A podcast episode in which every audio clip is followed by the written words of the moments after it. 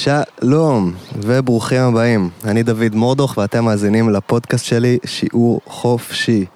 היום נמצא איתי נבו בן כנען, שבא להתארח בפרק הרביעי בנושא חיבור גוף נפש. אז נבו הוא מדריך בשיטת גרינברג, ומטפל במגע ובשיחה. אה, שלום נבו. שלום, מה העניינים? בסדר גמור, תודה על האירוח אה, בביתך כת. אה, בשמחה? אז באנו לדבר היום על חיבור גוף נפש. נכון. ואמרת לי שיש לך ככה איזה פתיחה לנושא, או איזה מחשבה שהייתה לך. אה, נכון. אז אולי נתחיל בזה, ומשם אה, נזרום. אוקיי, אז כאילו בזמנו הזכרת, הצעת לי לעשות את הפודקאסט הזה, וזרקת כאילו שנדבר על גוף נפש. והתחלתי לחשוב, כאילו, מה, מה מומי? אה, יש לי הרבה מה להגיד על הנושא הזה. אבל אם אנחנו צריכים איזושהי נקודת עיגון או נקודת מוצא, אז הייתי אומר, כשאנחנו מדברים על גוף נפש, אז קודם כל צריך להבין שהתפיסה הזו של חלוקה של גוף נפש היא תפיסה תרבותית, mm-hmm.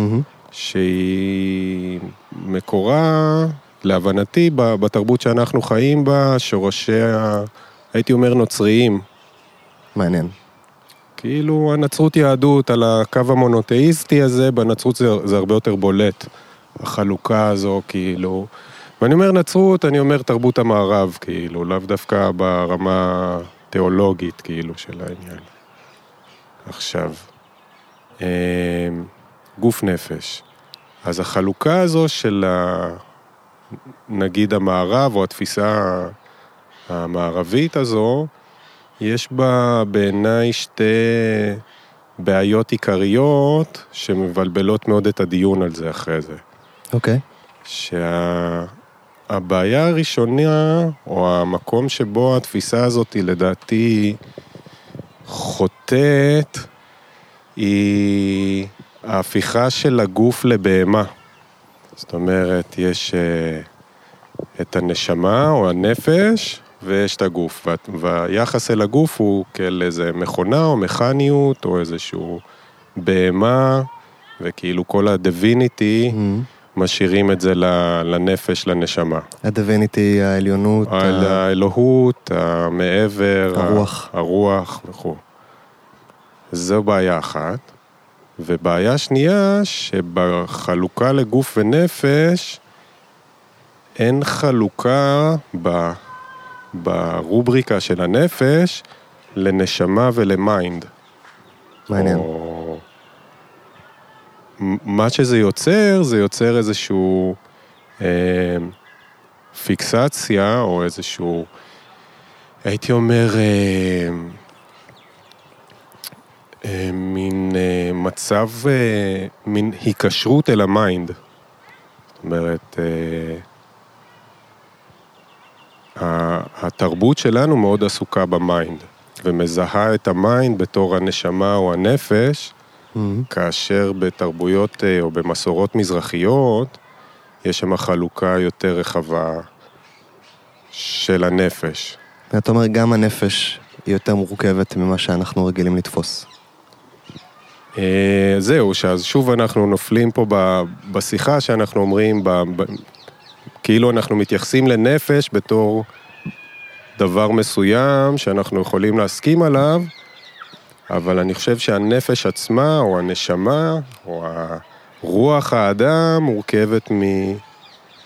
בגדול משני חלקים גסים, הייתי מחלק אותה, ל mind ולנשמה. אוקיי. אז מה, מה, אוקיי, אתה יודע מה, אולי רגע ניקח צעד אחורה. אוקיי. צללנו לעומק. כן. אמ, אז אתה מדריך בשיטת גרינברג. אולי תספר לנו קצת מה זה אומר ואיך הגעת לעולם הזה, ואיך נראית העשייה שלך. אורייט. כן, אני חושב שזה יכול אה, להוריד לקרקע את הדברים. אז שיטת גרינברג אה, זו שיטה שבמהותה מלמדת אה, להרחיב את תשומת הלב לגוף, mm. לחוויה הפיזית, התחושתית.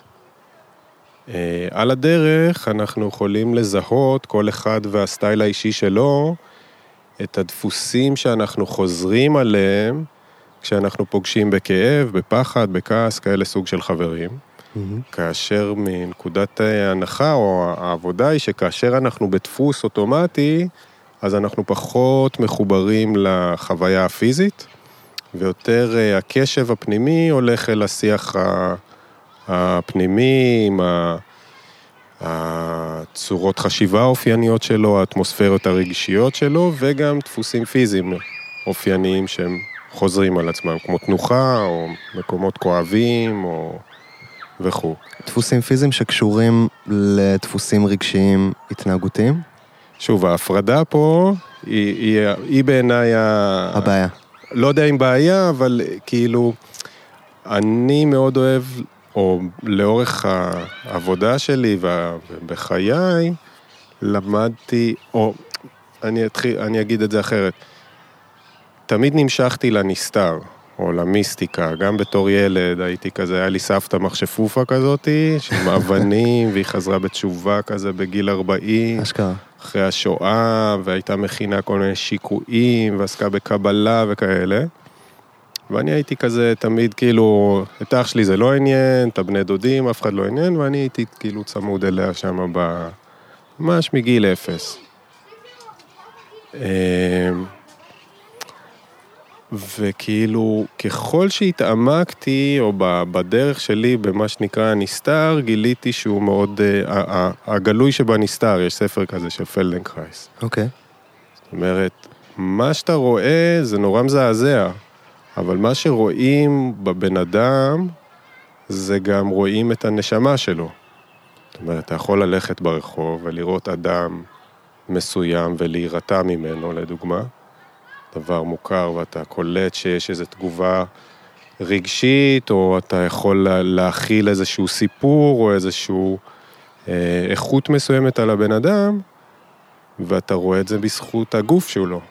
אומרת, אתה יכול להכיל ולראות צדדים בנשמה, מה שנקרא, או צדדים אה, נפשיים שלו, דרך הגוף עצמו. בנראות. בנראות ב... עצמה. כן, חד משמעית. עכשיו, שוב, ההפרדה הזאת לגוף לנפש, היא כאילו, היא כתוצאה של איזשהו מודל חשיבתי מסוים. Mm-hmm. והיכולת וה, להבחין במודלים חשב, חש, חשיבתיים כאלה ואחרים, לא משנה מהו, ככל שאתה יכול לזהות את המכניזם שדרכו אתה מתבונן, ככה אתה יכול גם להשתחרר ממנו. המכניזם שדרכו אתה מתבונן. זאת אומרת, המשקפיים שאתה מציץ דרכם. אוקיי. שזה, ש, שאלה הדפוסים בעצם, שאנחנו משוחחים עליהם. זאת אומרת, אם אה, אדם אחד עבורו, נניח הוא יזהה ש... הצלחה זה דבר נורא חשוב. הוא מסתכל על העולם והוא בוחן אנשים דרך איפה הם, כמה הם הצליחו בחיים. אדם שהצליח אה, לזכות במעמד, לדוגמה, משפחה, אה, כסף. כסף וזה וזה, הוא ייתן לו כבוד, ואדם ש... אוקיי. Okay. זה, אז לזהות את המשקפיים, ולעומת זאת נניח אדם אחר יוכל להסתכל ולשפוט את העולם על פי יצירתיות. זאת אומרת, הוא יראה אדם, אה, הוא אדם יצירתי, הוא אדם אה, ש...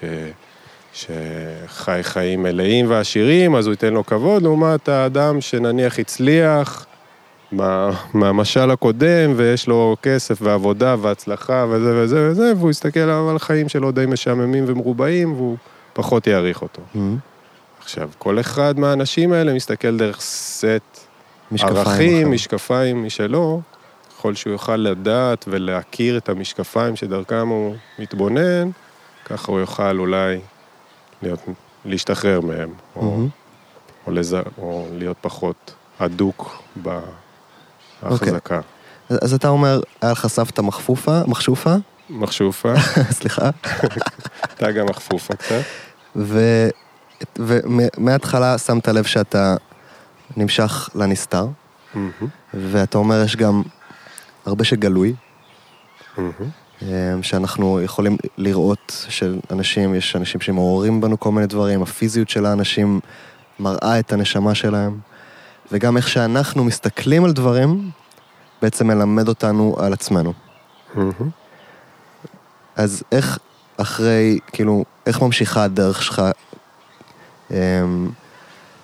להיכנס לתוך העולמות האלה? אמ, כן, זו שאלה יפה. בעצם אני חושב שאני... קשה לדבר על אה, גוף נפש בלי להזכיר את האלוהי. את הנשגב, את הנסתר, את הנעלה, את המשוחרר, את המואר, תלוי, מ- מ- לא משנה איזה מילים נקרא לו. עכשיו, כשאני חושב בעצם על איפה אפשר לפגוש את ה... את ה-divinity הזו, באנגלית זה קצת פחות, אה, אני חושב, אה, מלחיץ להגיד, כן, שאת האלוהות. דוויניטי נשמע לך פחות מלחיץ? לא יודע, אלוהות וזה, זה ישר הולך למקומות תיאולוגיים ודתיים. אבל נדבר משהו פשוט יותר על ה... כאילו, כשנעים לנו, כשאנחנו שמחים, או כשרואים את הילדים בשמחה, זה מאוד בולט. מהמם. שיש משהו מחובר, ש... אה, כשאנחנו עושים אה, אהבה, כש... כשהמוח או כשאנחנו הוגים ביופי, זה מקומות שבהם אנחנו יכולים לפגוש את, ה... את הנעלה, את, ה... את הנשמה הגבוהה שלנו, לעומת רגעים שבהם אנחנו כלואים בתוך המסך האינסופי שמתחלף בקצב אה, בלתי נלאה של המחשבות שלנו. שזה בדרך כלל נראה יותר כמו דאגות, פחדים. פחדים, קנאות, כעסים, אשמות וכולי. יס, יס, מוכר. מוכר לכולנו, בטוח. אמ, דרך הגוף, אני מצאתי את הדרך שלי לעשות את התהליך חזרה אל הרגע, חזרה אל ה-divine, חזרה אל האושר, חזרה אל ה... אל ה... קצת מוצא בתהליך הזה חופש מהעבדות הזו של אה, מסך המחשבות, שהוא יכול להיות מעניין ומופלא ו... ואינסופי בפני עצמו, אבל כשהוא משתלט על, ה... על החיים, הוא, הוא מעייף. יוצר הרבה סבל. אז אני שומע שאתה מתאר מניסיון אישי, אמ, תהליך שבו דרך הגוף מצאת חיבור לחיים שהם יותר נעימים לך, שהם יותר טובים לך, ש... שיש לך יותר אולי אמ, השפעה או ש... שליטה, אה, שאלה מילים אולי כן, לא יודע עד כמה יש לי שליטה על חיי, אבל לא השפעה, אבל יש... על תה- חוויית החיים. יש תהליך של, אה, של חזרה, בוא נגיד. חזרה. חזרה הביתה, או... אה, יש תהליכים של זקנה או התבגרות שעובר על, על כולנו, זאת אומרת, הזמן לא עוצר מלכת.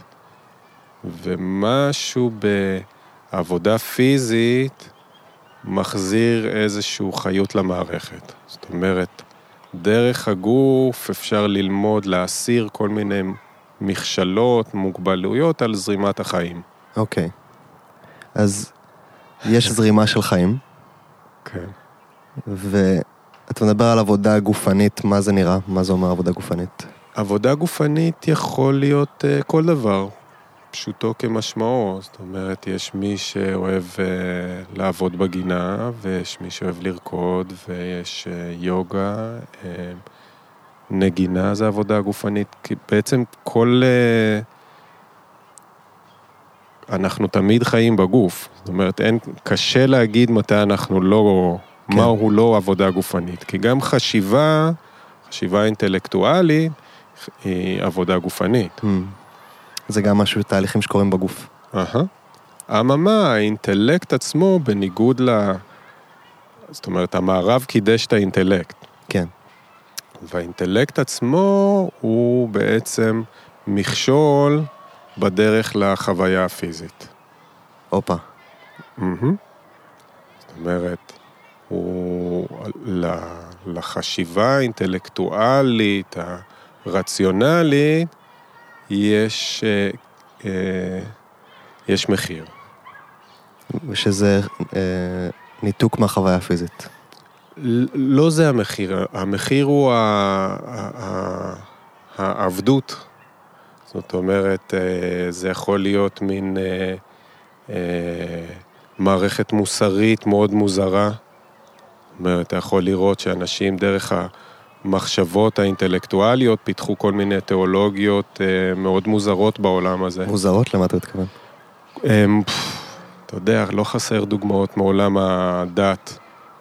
כאילו, אמ, אוקיי. לא יודע, לא לנגב את התחת בשבת, סתם, אה, כן. או כל מיני, כאילו... אסור לאונן, לא... אסור לאונן, או... כל מיני החטא ועונשו. כן, המון המון המון המון המון דברים מוזרים שקורים בתרבות שלנו האנושית. ולמה אתה אומר מוזרים? מוזרים כי הם לאו דווקא... יש משהו פשוט בעיניי שקורה ומתרחש כשאדם חוזר למקום של מה שנכון לו, מה שנעים בגוף שלו. כן. עכשיו, זה צד אחד. מצד שני, יש בנו את המקום שהוא הופך להיות צייד של חוויות טובות, אמ, חוויות נעימות. זאת כן. אומרת, יש כאן מין אה, ריקוד בין ה... ה... הנשמה אל הגוף. זאת אומרת, הנשמה בחלוקה המערבית מחפשת כל הזמן את, ה... את כן. החוויה הטובה. ובמודל שאני מנסה להציע פה, זאת אומרת, יש בנשמה חלק מסוים שהוא mind, שהוא רוצה לסדר לעצמו, להשתלט על החיים, לעש- הוא בוחר אה, חוויות טובות, רוצה לצוד אותן לעצמו ונמנע מחוויות קשות, או פחד, כאב. פחד, כאב וכולי. אה, והוא בעצם קולט עצמו בתוך איזשהו כן. מקום מאוד אה, מטורלל הרבה פעמים. וכשאתה מדבר אז אני נזכר באמת בתפיסה המערבית, הנוצרית הזאת של הגוף, כאיזושהי, כמו שאמרת, בהמה, שצריך טמאה. להשתלט עליה, חיית פרא כזאת, מהמם. שיש לה, אתה יודע, שרוצה לזיין ולאכול הכל, מהמם. בגדול. ש- שזה, ו, ובעצם אתה מציע חיבור לגוף שהוא אחר, שהוא, שמגלים דרכו דברים אחרים. כן, אני חושב שהגוף עצמו הוא אחר, אלא יותר מהבהמתיות הזו, יש גם התפיסה היום בעולם, שזה התפתח לתפיסה גופנית אה, מכנית. זאת אומרת, הגוף כמכניזם, הגוף הוא... כלי שרת.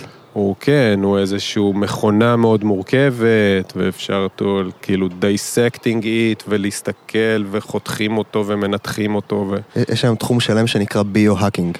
שמעת על זה? לא. זה כאלה האקרים שהם הם מת- מתייחסים לעצמם כהאקרים של הביולוגיה. כאילו, הם מנסים להגיע ל...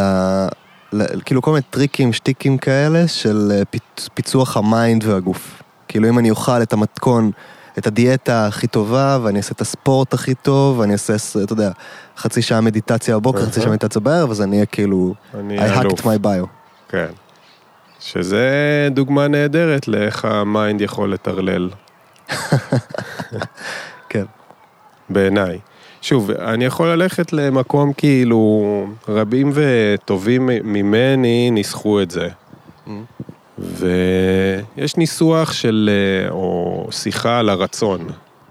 כאילו אנחנו קצת נוגעים פה ברצון, והרצון, עכשיו, הוא, הוא דבר מעניין, כי כמו שאמרת, בתפיסה הנוצרית, או המערבית, או הרגילה שאנחנו חיים בה, כאילו הגוף רק רוצה לזיין ולאכול כל הזמן, לחרבן ולישון, וכאילו, מין כזה טאו בבוץ, כאילו. Mhm. ואומרים, יש עוד רצונות, ו- ואז אתה אומר, רגע, מה זה הרצון הזה, מאיפה הוא נובע? שאלה טובה. וחלק מחיינו אנחנו עסוקים כל הזמן בלהשלים את הרצון הזה, רצונות הפיזיים שלנו, הגשמיים, ורצונות אה, נפשיים יותר כמו אהבה, חיבור, אה, שייכות וכולי. הגשמה, יצירתיות, ואנחנו במרוץ כזה מתמיד אחרי הרצון הזה. הרצון הזה, זה בעברית אני אוהב את הצדיק שיש ב, בלב המילה של הרצון, התסיסה הזאת, הצריבה הזאת שצורבת בבשר שלנו, ואנחנו רוצים נורא לספק אותה, להרגיע אותה, להשתיק אותה ל, ל, Mm-hmm. וכולי. הילד הזה שרוצה את הממתק. הילד שרוצה את הממתק, ה- ה- הטינג'ר שרוצה להשתולל, הלוחם שרוצה לנקום Mm-hmm. וכולי. אמ, אז יש אה, שיח יפה שאני מצטט תמיד אותו בתור הרמב"ם, אבל אני לא יודע באמת מאיפה זה בא. אוקיי. משהו מ- מ- מיהדות כאילו, שמדבר על ארבע שלבי אה, או ארבע רמות של השלמה של הרצון. אוקיי. אה, אז ברמה הראשונה, אדם מחפש להשלים את הרצון שלו ב... אתה יודע, הוא רעב, אז הוא אוכל, הוא רוצה כסף, הוא רוצה השפעה, ואז אפשר לראות את המרדף הזה, שזה מאוד רווח בחברה הקפיטליסטית שלנו, לאכול, לזיין, להרוויח כסף, אתה קונה אוטו, אתה רוצה עוד אוטו, קנית זה, יש לך מטוס, עוד יאכטה, עוד דירה, בית, בית אה, קיץ, בית נופש. עוד, עוד, עוד, עוד, עוד. עוד, עוד, עוד, עוד, אתה שופך לשם ערימות של זה, וכאילו כל, ה... לא יודע, ביל גייטסים, כל הטראמפים וזה, הם רק רוצים עוד, ומשהו שם לא, לא שבע. לא שבע. הצריבה הצדיק הזאת, עם מה שאתה לא שופך לה, היא מכלה את זה, ואין אה, אין שובע, אין השלמה. אז זאת אומרת, זאת הרמה הראשונה של זו הרצון. הרמה הראשונה. וברמה הזאת היא, אתה יודע, בסוף בן אדם, אם הוא מתפכח, אז הוא מבין שהוא יכול לאכול רק ארוחת בוקר אחת, לא שמונה. ולא משנה, אין סוף לכסף ולדירות ולחומרים ו... שאפשר לרכוש. אממה, זה לא, לא משקיט. מהמם. ואז ההשלמה הנוספת, הבאה, שאדם יכול להתפכח אליה, היא קצת הביו-האקינג שדיברת עליו. זאת אומרת, אדם אומר, טוב, לא משנה כסף, מה כסף, העיקר שאני אהיה בריא. ואז הוא מתחיל לאכול עשבי אלפלפה וכל מיני דברים טבעוניים, הוא עושה דיאטה כזו, רק אה, בשר וזה, פלולי, כל מיני דברים כאלה. מדיטציה טרנסצדנטלית. מדיטציה טרנסדנטלית, והוא הולך לחוג יוגה כזה, והוא נהיה... אממה, יש את הפקטור הזה שדיברנו עליו, שהוא הזמן, הזקנה. זאת אומרת, אה, שרודפת אחרי כולנו, הגוף הולך וקמל, וחס וחלילה מחלה, או חס וחלילה פציעה, ואז מה, אין, אי אפשר להשלים את הרצון הזה? איזה פסנתר יכול ליפול עליך. איזה פסנתר, איזה פיגוע, כל מיני דברים כאלה.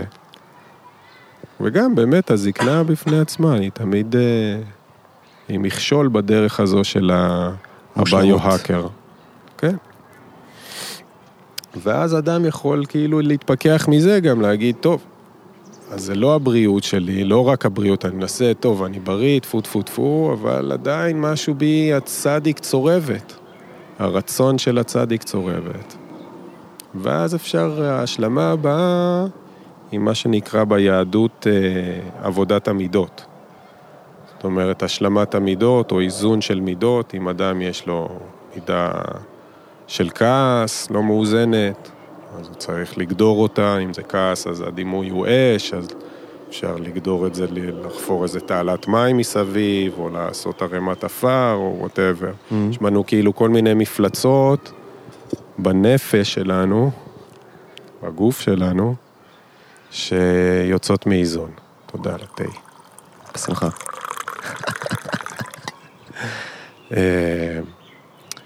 וזו בעצם העבודה שאני מתעסק איתה בגרינברג, שהיא לזהות באדם מה, מה יצא מאיזון או הפך, קיבל, אה, אה, הפך למימדים מאוד גדולים, קיבל יותר מדי נפח, מה אולי אה, נשכח ונהיה קטן ו, ולא נשמע יותר ו, וחלושס. מה צריך לטפח, מה, מה צריך להרגיע, לעצור. ובעבודה הזאת אתה יכול לראות, זאת אומרת, הדוגמה הכי פשוטה זה כאילו שבימינו אנו אתה מקבל אס.אם.אס מוצלח, טוב, בשורות טובות, מבסוט ושמח וטוב לבב, והעולם אה, אחלה. או כתבת פוסט וקיבלת מלא לייקים. מלא לייקים ואתה עף על העולם. ואז אתה מקבל איזושהי הודעה מהבנק, שאתה חייב כספים ווואטאבר, או איזושהי הודעה פחות מוצלחת ושבור, וכמו עלה נידף אנחנו נעים ברוח הזאת הפנימית של עצמנו. ו... והעבודה, עבודת המידות היא לדעת לעצור את ה... או למצוא איזה שקט, או אמצע, או מרכז, לחזור הביתה אליו. אני מוצא שהדרך המוצלחת ביותר לחזור למרכז הזה, לשקט הפנימי, לאיזשהו מקום שבו אפשר באמת לפגוש את הדיוויין, את, ה, את, ה, את הקוד האלוהי, שתכף זה בהשלמה הבאה נגיע אליו, הוא דרך הגוף. זאת אומרת, דרך החוויה הפיזית. לחזור אל הכאן ועכשיו, שהגוף שלנו, כל שאיפה ונשיפה בו הם חדשים. כל תחושה, כל רגע יש השתנות אחרת שמעולם לא קרתה. ה mind שלנו עוסק בדפוסים ההיסטוריים, בחזרתיות. טוב שהוא עושה את זה, טוב שיש לנו את האופציה הזאת. אבל האם אנחנו יכולים לאחד ביניהם? Hmm. אז למה זה טוב שהוא עושה את זה? טוב שהוא עושה את זה, כי אתה רוצה, לפני שאתה חוצה את הכביש, לזכור שבאה תנועה מימין במדינת ישראל. נכון, זה חשוב. משמאל. ולא להידרס. טוב שהוא זוכר דפוסים. Mm-hmm. ככל שאנחנו לומדים לאזן את נפשנו, ככה בעצם אתה רואה שהרצון הולך ומצטמצם. זאת אומרת, אם בהתחלה דיברנו על רצון מאוד רחב, אתה רוצה הכל, לזיין הכל, לרכוש הכל, להיות הבעלים של הכל, אתה אומר, טוב, באיזשהו שלב אתה אומר, ניחא, רק הגוף שלי, העיקר שאני אהיה בריא. באיזשהו שלב אתה מבין, טוב, הגוף גם הוא איזשהו משהו שהולך וקלה, אתה אומר, טוב, אז לפחות שאני אהיה ב... באיזשהו שקט פנימי, באיזו יציבות פנימית. ואז כאילו משהו הולך ומצטמצם וקטן.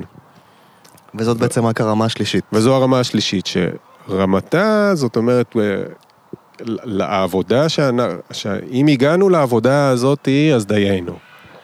ובעבודה הזאת יש אין סוף של עבודה, זאת אומרת, להמשיך ולצמצם ולהקטין את הרצון עד לרמה כזאתי, דאליבא דרמב"ם,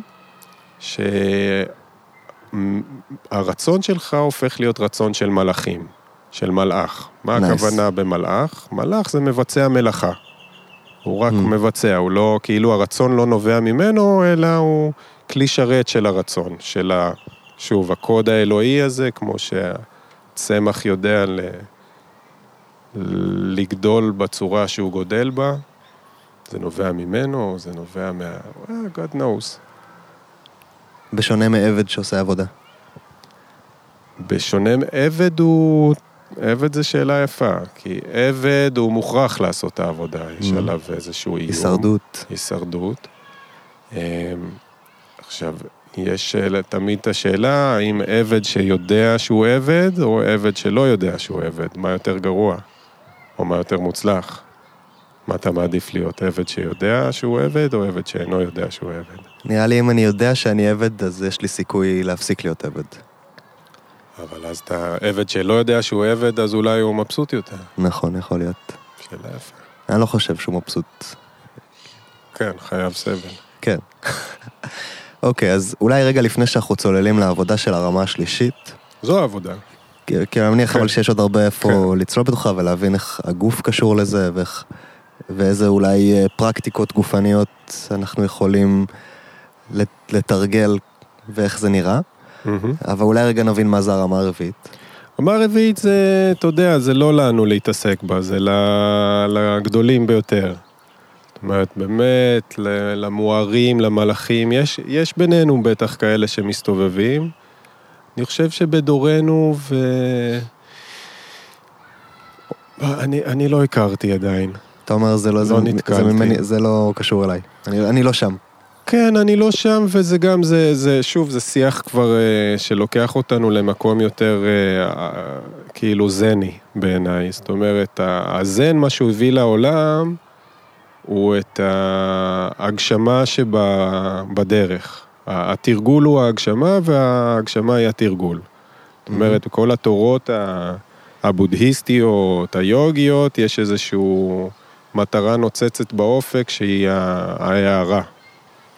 או ביהדות, הצדיק המושלם, או, או השחרור הזה, ההשלמה הרבעית, להיות בדרגת מלאך וזה וזה. ואני חושב ש, שחלק מהעניין הוא, הוא לעשות העבודה, ולא לשאוף. שוב, השאיפות האלה, הרצונות האלה, מקורם הרבה פעמים ביוהרה של ה mind, או אמביציה, או חוסר קבלה של הכאן ועכשיו. עם הקשיים, עם ה... אוקיי. אז אנחנו, אז אנחנו עוסקים באיזון הגוף נפש שלנו, וזה נחמד, כאילו אני מרגיש שבאתי לדבר איתך על חיבור גוף נפש, אה, ואנחנו מוצאים את עצמנו נכנסים לתוך עולמות של אה, רוח ואלוהות, ואפילו בא לי להגיד משמעות החיים. אמ, שאתה מביא פה איזושהי הסתכלות מאוד רחבה על כמו מסע האדם. אמ, נראה לי השאלה העיקרית שעולה לי עכשיו זה לגבי הרצון, שלא לא יודע, אני רגיל להסתכל עליו כאיזה כוח מניע, כאיזה דבר, אה, אתה יודע, כשיש לי רצון למשהו, זה משהו שאני רוצה לכבד, שאני רוצה אמ, לעוף איתו, שלוקח אותי למקומות בחיים. אפילו אה, כוח התפתחותי מאוד חזק. מהמם. אה, אבל אתה אומר שהכיוון של איזון גוף נפש זה המקום של לצמצם את הרצון. אה, כן, אל, אל תיתפס אבל על המקום של צמצום הרצון. זאת אומרת, אה, הנקודת הנחה שלי שהרצון נובע באינסופיות. אומרת, אה, הצמצום במובן של לנתב אותו בנתיבים הנכונים לו. בנתיב מצומצם, בנתיב פנימי, בנתיב... אה, ככל שהזרימה הזאת היא בעצם מתפזרת all over, היא, היא, היא, היא מאבדת מכוחה. אוקיי. זאת אומרת, צמצום שהוא לא אה, מאבד מה... זאת אומרת, זה אפילו מין לדחוס כזה. מהמם. לקחת אה, איזושהי אנרגיה ולדחוס אותה למשהו שאפשר לעבוד איתו? אני אתן לך דימוי. יאללה. אה, אז הדימוי הוא... זה דימוי ש, שהמורה שלי משתמש בו, שאני אתן לו קרדיט, אה, דודי מלכה. זה המורה שלך ליוגה? מורה ליוגה, כן. אוקיי. שהוא אומר, הוא אומר, דמיין לעצמך כוס חלב. לתוך כוס החלב הזאתי, אתה שופך אה, אה, כף של פרג. עכשיו, הפרגים בכוס החלב נעים בצורה רנדומלית לכאן או לכאן, אתה תזיז את הכוס ימינה, הם י- יג'דעג'עו כזה, יעוף לשם, בלי איזשהו כיוון מוגדר. עכשיו, ברגע שהכנסת לתוך כוס החלב הזאת איזה מקל או כפית והתחלת לסובב לערבב. ולערבב, להרגל, להניע, מתחיל להיווצר איזשהו קו של אמצע. והפרגים מתחילים לי, באופן אוטומטי להסתדר סביב המרכז, ולנוע בצורה מסוימת. הצורה המסוימת הזו זה בעצם מה שאני פונה אליה כשאני קורא כוח החיים, או הרצון, רצון לחיות, שקיים בנו, קיים בנמלה, קיים. בצמחים, קיים בכל מה שחי. אוקיי, אז באמת זה, אני, יש לי דימוי עכשיו, ובאמת זה מאוד מופשט. אמ, אה, אה, אולי אם נרצה לקחת את זה, אתה יודע, לקרקע, לחיים שלנו, ליום-יום, מה זה אומר, ב, אתה יודע, אם, נגיד בשני כתבים של זה, אם בן אדם אחד הוא, או באיזשהו שלב בתהליך שלו הוא כזה מפוזר, אמ, ורוצה לעשות תהליך לכיוון מרכוז, לכיוון צמצום הרצון, זאת אומרת, איך זה נראה בפועל? מה המשמעויות של זה? או, זה כל זה, it's a lifetime אה, של כל אדם. כל אדם ודרכו שלו. עכשיו, הצמצום הרצון, אני כאילו מסייג אה, זה איזשהו עולם מושגים אה, קבלי. זה לא משהו שכאילו אני אוקיי. כל כך אה, חסיד שלו. אלא מדובר על אה, השלמת הרצון. דר, דרכים שבהם אנחנו משלימים את הרצון שלנו, מוציאים איזושהי הזנה, איזה שקט, איזשהו... אה, גם בבודהיזם מדברים. מדברים על זה הרבה, על אה, ויתור על, על התשוקות, ויתור על ההאחזויות. מהמם. אמ, דעתי שהדברים כשהם קורים בצורה טבעית הם המוצלחים ביותר. זאת אומרת, שוב, ההימנעויות והצמצומים למיניהם, להבנתי הרבה פעמים הם אה, כתוצאה של אה, אמביציה של ה mind. זאת אומרת, אדם יכול להרעיב את עצמו, לענות את עצמו, לכל מיני דברים שהאנשים המציאו לעצמם מתוך איזשהו תורה או אידיאולוגיה כזו או אחרת, כן. או אמונה מסוימת. אמ, ואני חושב שככל שאדם לומד להכיר את עצמו, להכיר את המכניות שבה הוא פועל, את הציור נפש הפנימי שלו, ככה הוא יכול ללמוד להשתחרר ולמצוא בעצם את עצמו יותר. יכול למצוא את הדרך הייחודית שלו ב- בדבר, המס- במסע המופלא הזה של החיים. אז איך אנחנו ניגשים ל, ל, לתוך מסע כזה? זאת אומרת, אם אני רוצה להכיר את עצמי יותר, רוצה אה, למצוא את הדרך הייחודית שלי, איזה, איזה כלים אתה מוצא בדרך? או. יש אה, כל מיני דלתות כניסה. אז אה, משברים משברים. הם דלתות כניסה הרבה פעמים. באיזה אופן? כשאדם חווה משבר, אז הוא בעצם זה מכריח אותו אה, להתבונן, לעשות עבודה, Mm. כשמכאובים למיניהם, בעצם המילה, המילה משבר בעברית, אתה יודע מה המשמעות שלה? שבר, משבר, לא? גם, אבל גם זה, זה הספסל של הקריאה ללדת. וואלה, משבר, כן. מעניין. זה משבר כאקט של לידה. לגמרי. משברים הם אה, יכולים להיות אה, קטליזטורים מאוד גדולים לשינוי. Mm. זאת אומרת, אם הייתי אומר ביותר רוחבי, הכאב בחיינו הוא, הוא יכול להיות טרנספורמטיבי. אומרת, כאב יכול לגדל את הלב, אם, אם ייתנו לו, הוא יכול לשבור. אבל כאב תמיד יהיה... בכאב תמיד יש טרנספורמציה, יש שינוי, יש תהליך, תהליכיות. זאת אומרת, מה אני מנסה לומר? הרבה פעמים אתה רואה את החבר'ה, אה, כאילו מין איזה זקן בשכונה, הולך לו עם המקל, כולו בצורת אה, המקל סבא שהוא הולך איתו, אתה שואל אותו, מר כהן, מה שלומך? הוא אומר לך, "אה, תודה לאל, לפחות הגב כבר לא כואב, לפחות הגב. ואז אני אומר לעצמי, שיהיה לו דרך צלחה. זאת אומרת, כשהכאב נעלם, אז אתה אומר כבר הטרנספורמטיביות גם אה, נפסקה. הולכת ודועכת, יש תהליך של התנוונות, של הסתיידות. אז כאב, אתה אומר, יש לו את היכולת לשבור את הלב, ויש לו את היכולת להרחיב את הלב. את הלב, את, ה, את החיים. במה זה תלוי? אה, כי לכולנו יש כאבים. בדיוק. כל אחד מאיתנו מפתח סט שלם של אה, תגובות לכאב, או תגובות אופייניות לא לכאב. דרך הלמידה של מה הסט האופייני של התגובות של כל אחד מאיתנו, הסטייל האישי שלו, נוצרת איזושהי יכולת בעצם ל- לעשות שינוי. זאת אומרת, באקט של שינוי הדפוסים האוטומטיים שלנו לכאב, יש מקום שבו המון אנרגיה יכולה לחזור לגוף, אדם יכול להשתחרר ממוגבלויות אה, או גבולות פרטיים שהוא יוצר לעצמו. גבולות פרטיים?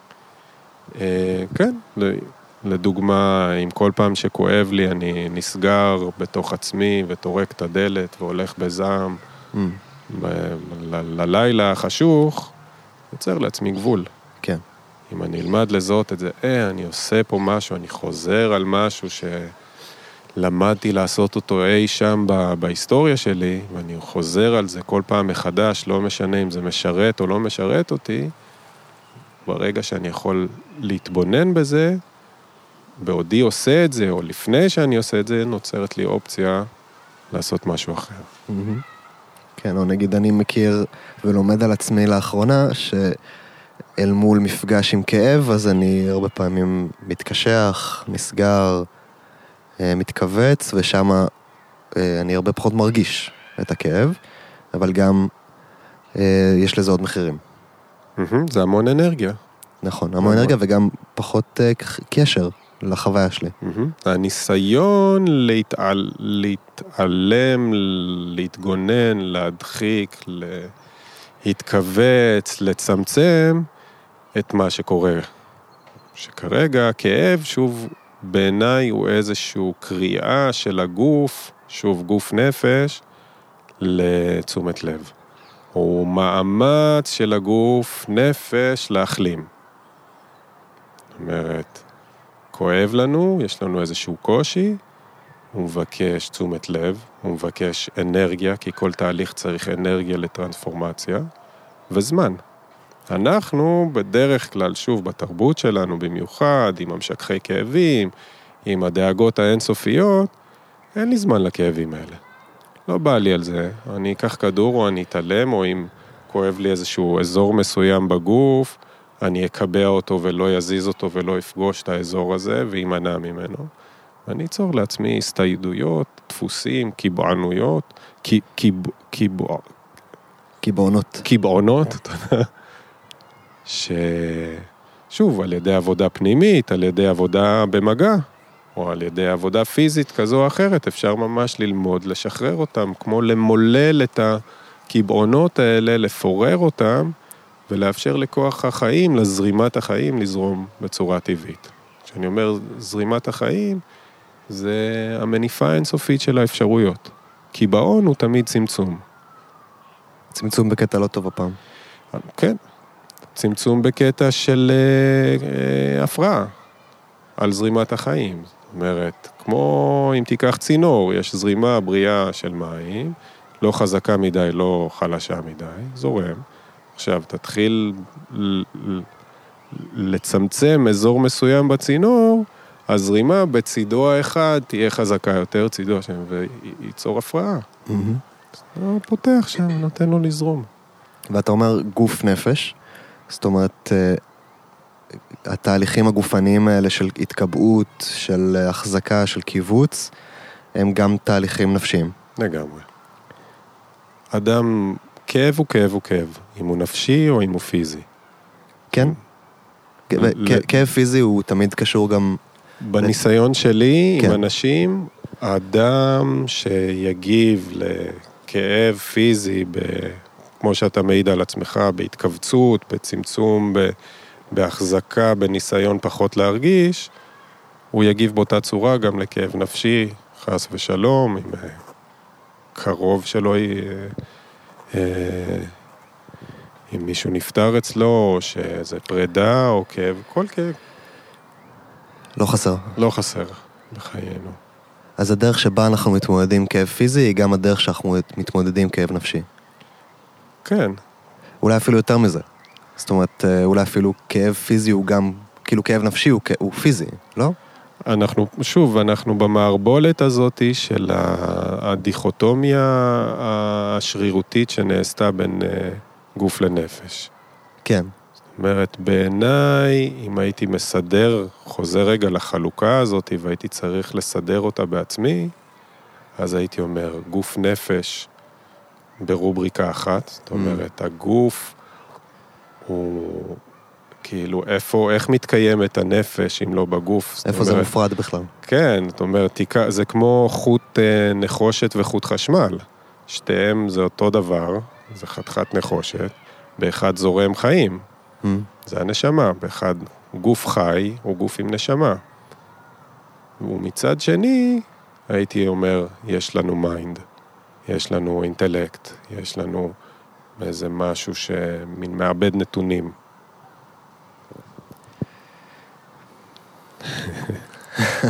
אז הייתי אומר גוף נפש, ומולו. האינטליגנציה.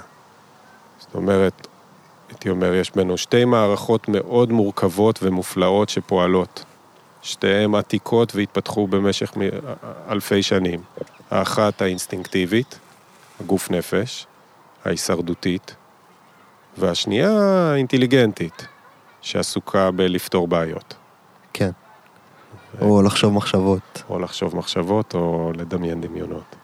באמת, אז כמו שאתה אומר, גם אנחנו כל כך רגילים לדבר על דברים בצורה מפרידה. זאת אומרת, אה, כואב לי הגוף, אני אלך לרופא, כואב לי הנפש, אני אלך לפסיכולוג. אמ, אבל, וכשאנחנו עכשיו מנסים לדבר על הדברים בצורה מחוברת, אז כאילו, לפחות אצלי, כאילו, עד, ואני גם ש, שלומד את זה כבר עשר שנים, עדיין לשחות בתוך המים האלה, כאילו ההפ- ההפרדה כל כך מוטמעת, אמ, כן, זה, זה, זו התרבות שבה אנחנו גדלים, או חיים בה, או זה התפיסות שמושרשות בנו. כן, לפעמים אני מוצא את עצמי גם בעבודה שלי עם עצמי וגם בעבודה שלי עם מטופלים, אמ, מנסה להחזיר את המשמעות של הגוף אל תוך התהליכים הנפשיים. אמ, ואני מוצא הרבה ספק, הרבה חוסר אמונה, הרבה חוסר הבנה. אמ, מה הקשר בכלל, ל, לא יודע, ל- לאכול טוב, ל, לעשות, ל- לזוז. כן, זה- זו העבודה. You each one teach one, איך Yes. אומרים? אז בעצם, איזה מין עבודה אתה עושה עם אנשים? אה, העבודה שלי בדרך כלל תתחיל בשיחה. שיחה ו... ואני אוהב ל- להסתכל בכפות הרגליים, או להתבונן בכפות הרגליים שמספרות בעצם הרבה על איך האדם משתמש בגוף שלו. בעצם זה שהוא דורך עליהם חיים שלמים, אז אפשר לראות את ה... בעצם את ההטבעות של, ה... של הדפוסים. אם אדם אה, הוא כפוף, אז יראו את זה בכפות הרגליים, אם אדם נשען או הולך עם תיק, תמיד על צד אחד יראו את זה בכפות הרגליים. אם אדם מאוד מתוח באזורים מסוימים, או מאוד חלש, יראו את זה בכפות הרגליים. אה, אז זו, אז זו ההתבו- ההתבוננות, ונדבר בעצם בשיחה הזאת, ננסה למצוא איפה תשומת הלב של האדם אה, אה, נקשרת, לאן היא נקשרת ב, בימים אלו. זאת אומרת, אם זה כאב, או אם זה יחסים, או אם זה אמביציה, או רצון, או משבר, או פחדים, או whatever שיש שם, אז לשם אני אלך. שזה בעצם הדבר שמביא אותו לטיפול. כן. הרבה פעמים אנשים באים מתוך סקרנות, או לא תמיד יש דברים מאוד בהירים או ברורים. כשה, כשהאדם מגיע עם אה, כאב פיזי, אז זה מאוד ברור. כואבת לו הבטן, אוקיי, הוא רוצה שלא תכאב לו הבטן. Mhm. ואז התהליך שיקרה הוא תהליך שלוקח למקומות נפשיים גם?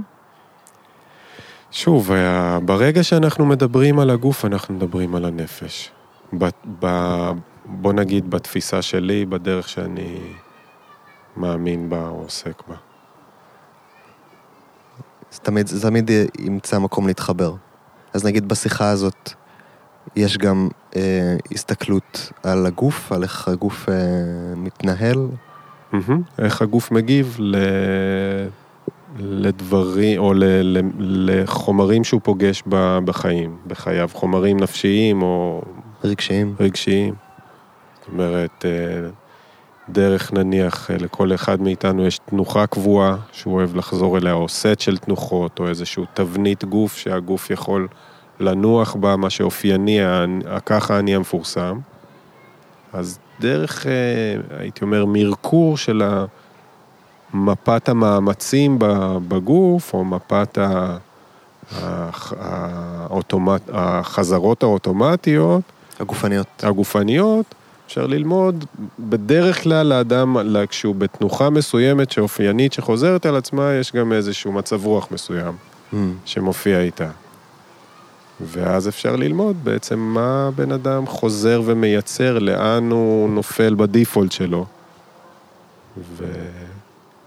ולהשתחרר מזה. באיזה צורה? לגדול נגיד, מזה. ואז איך נוכל לעבוד עם זה? בקליניקה? כן, איך אתה עובד עם זה בקליניקה, או איך בן אדם יכול לעבוד עם זה כשהוא פוגש את זה בחיים שלו? קודם כל, השלב הראשון הוא תמיד תיאור. זאת אומרת, ללמוד לתאר ולהכיר. והשלב הבא הוא ללמוד לשנות את זה, וללמוד לשנות את זה זה כבר דרך הגוף עצמו, בעבודה, במגע, בעבודה פיזית. בוא, בוא נשאר רגע ללמוד, עם ה... לתאר ולהכיר. כאילו, מה, מה המשמעות, כאילו, זה תהליך בפני עצמו שלוקח זמן? זה כלי עבודה, כלי עבודה. דרך איזה כלים, דרך איזה משקפיים אנחנו מסתכלים, לומדים להכיר? מילים. מילים. כן, okay. אוקיי. כאילו, נניח אתה, אתה מחזיק כוס, ובכוס יש חצ, חצי כוס מים. המים בכוס הם כאב, הם טראומה, הם קושי ביחסים, הם אה, דיכאונות, הם ווטאבר אה, שאתה בא איתם, כן? עכשיו, אתה רוצה ללמוד להניח את הכוס הזאת, שאתה סוחב איתך בחצי שנה האחרונה, בשלושים שנה האחרונות, מאז שאתה ילד, ווטאבר, אתה סוחב את זה איתך. עכשיו, ברגע, בפעם הראשונה שהרמת את החצי כוס מים האלה, אין בעיה, אתה יכלת להוריד את זה מיד. אבל... משום מה החזקת. משום מה החזקת. ואז אם אני מבקש ממך עכשיו להחזיק את זה, אז אין לך בעיה להחזיק את זה חמש דקות, עשר דקות, רבע שעה. אחרי חצי שעה אולי זה כבר מתחיל לכאוב, מתחיל לעייף, מתחיל להציק, היית אומר לי, די, נבוא, אני רוצה להוריד את הכוס. תמשיך להחזיק את זה עוד יום, עוד יומיים, עוד שבוע, עוד שנה, אתה כבר לא שם לב שאתה מחזיק את הכוס. אתה חי, אתה הולך, טוב, אני עושה פודקאסט עם נבו, אני עושה פודקאסט עם זה, אני הולך לעבודה, חוזר, הולך לים, מפגש... אז אני אקח את החצי כוס מים האלה, big deal. אז אתה לא שם לב. ואז, אומר, משהו מפריע לי, ואז אתה הולך לטיפול. ואז הולכים, מתחילים לתאר מה אתה מחזיק, מה זה שם, אתה, אה, יש שם כאב, אה, יש שם זה, אוקיי. איך אתה מחזיק את זה? אה, אני מחזיק את זה עם האצבעות, אני מחזיק את זה עם היד, אני מחזיק את זה ככה, אני מחזיק את זה אחרת. מחזיק את זה בסיטואציה הזאת והזאת בצורה, בצורה הזאת והזאת, כשאני נפגש עם אמא שלי, אני מחזיק את זה ככה, ווטאבר, ווטאבר. ככל שאתה לומד להכיר ולדעת את הדרך שבה אתה מחזיק את החצי כוס מים האלה, רק אז יהיה לך אשכרה אופציה ממש להניח את חצי כוס המים הזאתי, וליטרלי המון אנרגיה יחזור אליך, כי אתה עוצר מאמצים ש... אתה משקיע במשך שנים להחזיק את החצי כוס מים, ואז הגוף יכול להחלים, הנפש יכולה להחלים, גוף נפש. נחמד. וליטרלי, הגוף, כשנותנים לו, הוא עובד, הוא מחלים. גם אדם מבוגר, שבימיו האחרונים, אם הוא יתחיל לנוע ולעבוד ולעשות, הגוף יתעורר. כל עוד יש חיים, יש חיים. אז, אז רוב הזמן אנחנו לא נותנים לו? אמ, כן, אנחנו עוצרים, אנחנו מעכבים, אנחנו יושבים עם הפלאפון, אנחנו חיים, חיים מערביים. לא כל לא אחד עם הסטייל שלו. כן. עם הדפוסים שהוא משתמש בהם. עכשיו, הגוף הוא, הוא חי, הוא רוצה לחיות. חלק מהעבודה שאנחנו עושים בקליניקה היא ללמוד לתת לגוף לעבוד. לעצור את המחשבות, או מה זה אומר לעצור את המחשבות? המחשבות תמיד רצות, אלא יש לנו סוכן מאוד מוצלח לחבר את המחשבות, או את התשומת לב, את האינטלקט, את, ה, את המעבד נתונים הזה חזרה אל הגוף, שהוא הנשימה. הנשימה היא מין חוט מחבר כזה, בין ה... מין חוט אה, כסף בין אה, שמיים וארץ. זאת אומרת, המשיכה של השאיפה פנימה, אתה כאילו מזמין את uh, תשומת הלב שלך, את החלק האינטלקטואלי בך, האינטליגנטי בך, להביט בחוויה הפיזית. זאת אומרת, אז בהתחלה, הדרך הראשונה להתחבר אל עולם התחושות, החוויות הפיזיות, הגופניות, היא דרך הנשימה. להתבונן בנשימה, להכיר דפוסי הנשימה. כן, שזה עולם ומלואו. זה עולם ומלואו, אבל זה, זה גם, זה שוב, זה, זה כלי בדרך. שהוא גם מאוד פשוט. הוא מאוד פשוט והוא מאוד זמין לכולם. שזה, אולי תגיד על זה עוד כמה מילים, זאת אומרת, פשוט לשים לב לנשימה? אה, לשים לב לנשימה, לשים לב למה קורה לנו, מה קורה לנשימה כשאנחנו במצוקות שלנו, פוגשים mm. את אה, מצוקות החיים. אם זה כאב, אם זה כעס, אם זה פחד, אם זה לחץ. זה קשה סטרס. לשים לב לדברים כשאני במצוקה. בדיוק, אבל אה, זה שם חלה, שוב, בנקודות המשבר, שם יש יכולת ל... לעשות איזה שינוי, איזה החלמה. אז קודם כל אתה אומר, כשאנחנו בנקודת המשבר, הנשימה משתנה? הנשימה היא כל הזמן בהשתנות. אוקיי. אה, כשאנחנו בנקודות משבר, מן הסתם אנחנו נחזור לדפוסים שמוכרים לנו. יש, תהיה, יהיה מי שיגיב בהיסטריה ונשימה מואצת, ויהיה מי שהנשימה שלו תעתק ויחזיק ויעמוד דום. יותר מוכר לזה. כל, שוב, אין נכון או לא נכון, או טוב יותר או רע יותר, אלא שוב, כל אחד והדפוסים שלו. ברגע שזה אוטומט, ברגע שזה חוזר על עצמו, אז כבר... זה אומר שהאדם לא ביצע תהליך של אה, הסקת מסקנות, דרך החושים שלו, דרך החוויה, מה נכון ברגע זה. מה הגוף רוצה, מה הנשמה רוצה, מה אני בוחר לעצמי, מה ישרת את. הרצונות שלי בצורה טובה ביותר. נשמע די פשוט. כן. זאת אומרת, ו- וזה בעצם איזושהי מתודולוגיה שעומדת מאחורי הכל. זו מתודולוגיה שעומדת מאחורי אדם שרוצה לעשות שינוי בחייו. כל שינוי. אה... הרבה סוגים של שינוי. הרבה, הרבה סוגים, כן. כן. עכשיו, אפשר לראות את זה בהמון אה, המון מסורות שונות. אני, אני פוגש את זה בגרינברג, בלימודים שלי ובעבודה ב, ביוגה. זאת אומרת, הסוטרה הראשונה של מהי יוגה מדברת על יוגה היא עצירת תנודות התודעה. אז שורה הרואה בצורתו שלו. זו הסוטרה של אה, מפטנג'לי, אחד הטקסטים הקנונים של היוגה. תגיד את זה שוב. נשאלת השאלה מהי יוגה. אוקיי. Okay. ואז עונה הסייג' הזקן לתלמידיו, לתלמידיו, ווטאבר, סתם אני מדמיין את הסיטואציה, והוא אומר, יוגה היא עצירת תנודות התודעה. אז שורה הרואה בצורתו שלו. עכשיו, תודעה, בוא נדבר על זה אחרי זה. אוקיי. Okay. אה, תנודות זה דפוסים. אוקיי. Okay. ואז אה, נשאלת השאלה, מה זה הרועה הזה? ומהי צורתו שלו? שאלה טובה. שאלה טובה. הרועה זה אני. אז יש בחלוקה היוגית, הסמקי, לא משנה, מסורות עתיקות שם של הפרה-ודו, חלוקה של העולם, אה, מין דואליזם כזה. זאת אומרת, חושך ואור, חום וקור, צל וזה, הצד המואר של הגבעה, הצד החשוך של הגבעה, הזכר, נקבה וכו', שמיים, ארץ, נה נה נה נה. אוקיי. ואז אתה אומר, אם הכל מתחלק לשניים, אז בעצם גם התפיסה שלנו, בנשמה שלנו, ב... יש, יש שני צדדים. האחד, בצד אחד עומד לו נקודה קטנה, מזערית ו... ופצפונת, שהיא הרואה. היא מה שמקבל, שהוא רואה את הדברים, רואה, כוונה חווה, מרגיש.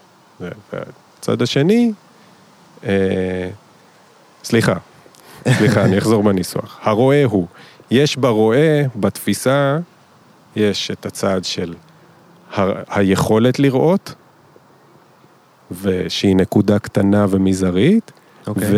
ומה שהיא רואה, אוקיי. הנראה, שזה מין ענק עצום של כל, כל השאר. עולם התופעות. אוקיי. זאת אומרת, חלק מהדברים שאנחנו יכולים לראות אותם, הוא את כל מה שקיים בעולם, וגם אחד הדברים שקיימים בעולם זה הגוף שלנו. אנחנו יכולים לראות את הגוף שלנו. אנחנו יכולים לראות גם את המחשבות שלנו. כן, שהראייה היא כאילו שם שלנו. כולל כל התחושות בעצם. כאילו הד- הדרך שאנחנו חווים את העולם. מהמם. זאת אומרת, כשאנחנו לומדים להכיר את התנודות שלנו, את הדפוסים שלנו, אז אנחנו, ואנחנו יכולים להשתחרר מהם, לעצור אותם, לעכב אותם, להכחיד אותם, להשהות אותם, זה שוב, זה תרגומים מסנסקריט. אה, אנחנו עוצרים את תנודת הת- התודעה, אנחנו שזה לא, משהים... שזה לא אומר לה, להפסיק לחשוב. לא, אנחנו עוצרים רק את התנודה, את, ה, את הדפוס. אוקיי. אז הרועה שורה בצורתו שלו.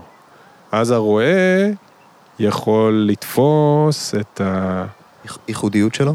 את הדבר הזה שאין לו שם ואי אפשר לדבר עליו, וככל שנגיד עליו מילים ככה נ- נחטא לו. נחטא לו. זאת אומרת, את הקוד האלוהי הזה, את ה- שזה המעלה הרביעית. החמישית הייתי החמישית, אוקיי. השישית.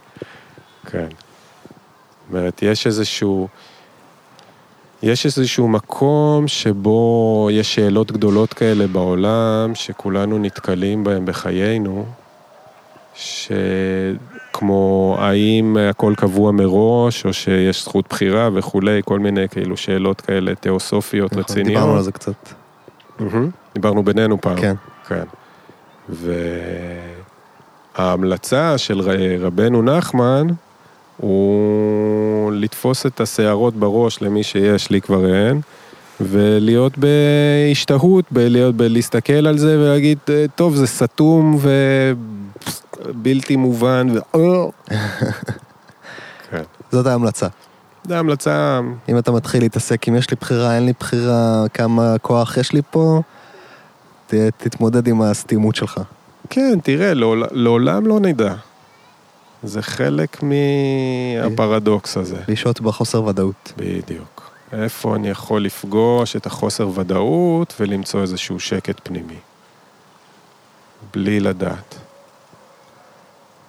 וזה המקום שקצת אנחנו מתחילים לגעת בו, שהוא... אני שמח שהגענו אליו בשיחה הזאת, שהוא מדבר על המרחב שקצת מעבר לחושי. אוקיי. זאת אומרת, אם אמרנו שלגעת ב... או להכיר את האלוהי, את הדיוויין, הדרך המוצלחת בעיניי ביותר היא דרך הגוף, זאת אומרת, דרך השמחה, דרך ג'וי, דרך הנאות הגוף, דרך אה, יחסי מין, דברים כאלה, שאתה יכול להרגיע, או שאתה גם עם, עם החושבים על, על היופי בעולם וכו' וכו' וכו', אז אתה יכול להתחיל להרגיש, להכיר, לטעום, להריח את הקוד הזה ה- ה- של האלוהות שמתקיים בעולם הזה, אז כשאנחנו מסכימים גם לשהות במרחבים של חוסר ודאות, זאת אומרת, מרחבים שאנחנו לא יכולים להבין בהם, או לעשות, להסיק מסקנות חותכות ושנשארים בפחד, ביראה הזאת מול הבריאה, הכאוס הזה. הכאוס הזה, ומוצאים בו איזשהו שקט פנימי, אז מתחילים בעצם להשתחרר מהמרדף הזה, הציד אחרי החוויה הטובה, או החוויה הרעה, או ההימנעות מהחוויה, אם אתה אומר לעצמך, טוב, I don't know. הפרק שמסתובב סביב המרכז שלו. כן, אבל מה, יש איזו יד נעלמת שמה ש... שמערבלת ומניעה. אני חייב להגיד, אני קצת מופתע. כאילו, אנחנו... אני מכיר אותך כ... כמי שמתעסק בקרקע הרבה. זאת אומרת, אה, מאוד, אה, אתה יודע, בפועל, בדפוסים, בפיזיות, אה, עם הקשיים היומיומיים והשמחות היומיומיות. והיום כשאנחנו מדברים, אז אה, השיחה שלנו הולכת למקומות מאוד רחבים ו- ואלוהיים, ובחירה, לא אי בחירה. אה, כן. כאילו, אני מאוד שמח על ה... כאילו, על האופציה ל... ל... ל... לדבר קצת. כאילו, לפגוש את ה... את המרחבים הנסתרים האלה, הפילוסופיים האלה. זאת אומרת, ב... אם הייתי צריך להרחיב על העבודה שאני עושה בקליניקה וממש לדבר על זה, אז היינו מוצאים משהו הרבה יותר ארצי. כן. כי, כי בסוף יש ל, לשיח הזה end result שהוא אדם מסוים שיש לו חיים סינגולריים, פרט, פרטיקולריים, מאוד אה, ספציפיים. מאוד ספציפיים לו. ואז זה מוביל אותנו, אם אנחנו רוצים או לא רוצים, ממש אל הנקודה הספציפית שבה האדם מצוי בה. וזה מאוד ארצי. כן. יש שריר מ- מסוים שהוא מחזיק את הכוס המים. כן. שריר מסוים, יש שם, כן. אבל אה, דווקא ההזמנה לדבר על גוף נפש, כזה הניע, כן. הניע אצלי כזה הרבה, הרבה מחשבות. כן, אני, אני מניח שהדברים קשורים. זאת אומרת, אה, ה- העבודה הארצית של השריר אה, וה, והתפיסה הפילוסופית כן, אה, משפיעות אחת על השנייה, משלימות אחת השנייה. לגמרי. כאילו, אה, נפש בריאה בגוף בריא, או כאילו, הפשט של הדברים. כשאדם, יש איזשהו, שוב, איזה הנחת רווחה כזו, שאדם יכול לנחות בתוך החוויה של עצמו, להניח לאיזה, נניח הרבה פעמים אנחנו מודאגים ממשהו, ואז אתה... אה, אתה מניח ואומר, אה, טוב, חפיף, מה שיהיה, יהיה, ולהניח לאיזשהו נושא שמטריד ולנשום רגע, יש בזה הרבה שחרור.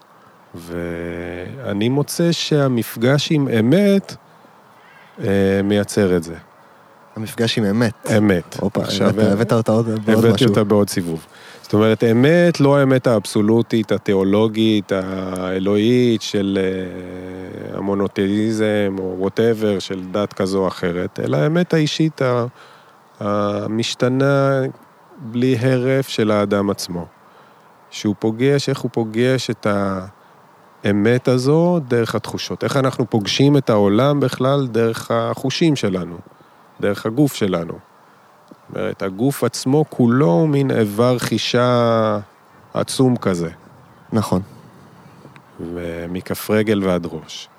וככל שאדם יכול לאפשר לעצמו לחוש את עצמו, להכיר את עצמו, ודרך זה להכיר גם את המציאות שבה הוא חי, וגם להיות כנה בינו לבין עצמו לגבי מה הוא חש. כן, כן, אז אני מוצא בזה המון רווחה.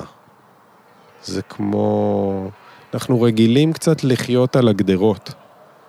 זאת אומרת, על, ה... על החלונות, להסתכל מי עובר ברחוב, איזה אוטו גלידה, מי נכנס, מי יוצא, כאילו...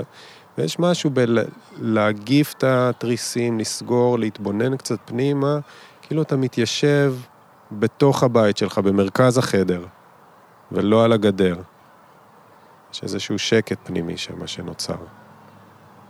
במקום לחפש בחוץ את כל הדברים שאני רוצה.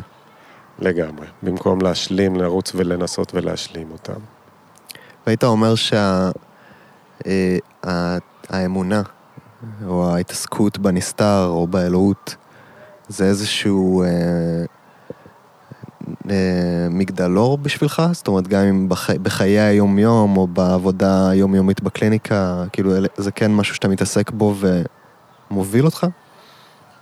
אה, אני הייתי מנסח את זה אחרת. אותי מה שמוביל, או שהוביל אותי להתעסקות הזו, הוא הכאבים הנפשיים שלי, ש... ב... בילדות שלי, בבגרות שלי, בגיל ההתבגרות שלי.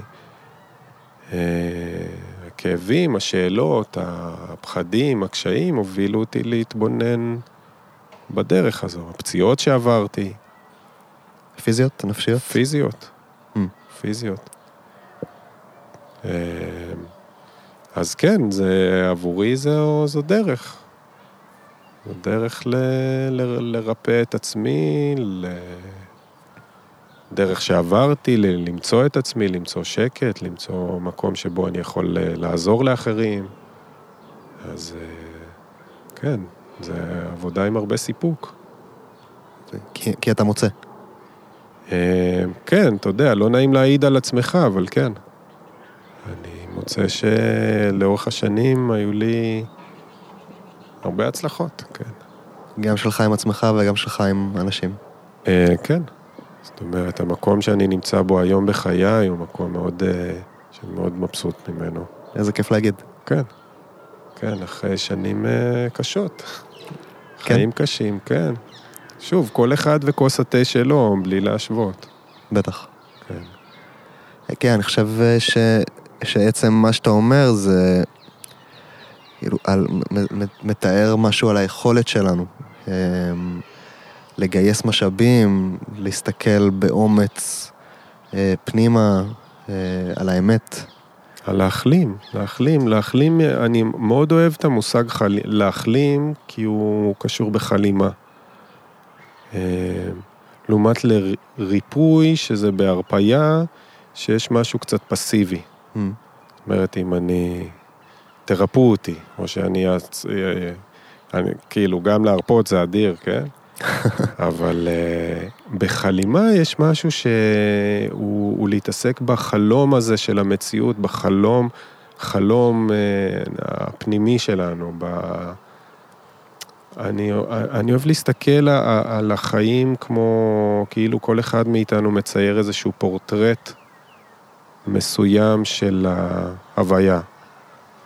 ו... וכאילו, ככל שאתה מכיר את הציור שאתה מצייר יותר, אז יש לך אופציה להרחיב אותו. זאת אומרת, רוב הזמן אנחנו חוזרים על הקווים, על הציורי נפש שלנו הישנים, או הדרך שבה אנחנו תופסים את ההוויה. ברגע שאנחנו לומדים להכיר את הציור הספציפי שאנחנו מציירים, הציור של הדברים שאנחנו רוצים? הדברים שאנחנו חולמים אותם? לא, יותר רחב מזה. כאילו, ה- ה- אתה יודע, אנחנו כולנו חלק מאיזשהו עץ משפחתי מסוים. שושלת. עם שושלת משפחתית, עם היסטוריה משפחתית, עם היסטוריה של טראומות או, או, או דברים חזקים שאנחנו יורשים. ואנחנו מתעלים דרכנו את ההיסטוריה של ההורים שלנו. זאת אומרת, הנהר זורם תמיד בכיוון אחד. מההורים שלנו אלינו. ואנחנו לומדים לצייר ב- בשנים הראשונות איזשהו ציור נפש מסוים, שהוא קשור לעץ המשפחתי ש, שצמחנו, שאנחנו חלק ממנו. עכשיו, ככל שאתה לומד לצי... להכיר את הציור שלך, אתה יכול להרחיב אותו. אוקיי. עכשיו, בדרך הזאת גם אתה צריך ללמוד לברך על הציור הזה. Mm. להגיד תודה. לב... כן, לברך, או אתה יכול, אה, הרבה פעמים אנחנו נופלים במקום של הלקלל. כן. לקלל, להאשים, להיות קורבנות. כן. זאת אומרת, יש משהו ב... בתנועה של האדם בחיים שלו, אה, שרק, להבנתי, שרק כשהוא בוחר לברך, לחבק, לומר תודה על המציאות שהוא פוגש, על ציור הנפש שלו, רק אז בעצם הוא יכול להציץ, לרגע יש איזשהו וילון שמוסט, שהוא יכול להציץ, ב, להציץ בקוד הזה האלוהי, הדוויני, באני העליון שלנו. והוא יכול להוסיף עוד איזה ענף, עוד איזה, עוד איזה קו לציור. עולם ומלואו. עולם ומלואו. אוקיי. אמ, אנחנו מתקרבים לסיום. ואני רוצה אולי לשאול עוד שאלה שמחברת אותי להתחלה, שאמרת בהתחלה, אם אנחנו רוצים לדבר על חיבור גוף נפש, אנחנו חייבים לדבר על האלוהי. מהמם. אמ, למה ככה? כי, טוב, זה שוב, זה השאלות הגדולות של הקיום. מי ברא אותנו? מי? לא יודע. או מה זה הקטע המופלא הזה שיש לנו גוף, מהמם. יש לנו נשמה, יש לנו היסטוריה, יש... מה, למה, למה, מה זה הרצון הזה כן. שפועם בנו? למה אני התאהבתי בזוגתי שתחיה ולא במישהי אחרת? כאילו, הרבה בנות יפות בעולם הזה. מהמם. או למה אני נמשך ל... לדבר מסוים ולא לדבר אחר? או למה אני נחתתי עם הגוף הזה שלי? כן, למה הג'ירפה מתנהגת כמו ג'ירפה ולא כמו אורנגוטנג? איך היא יודעת?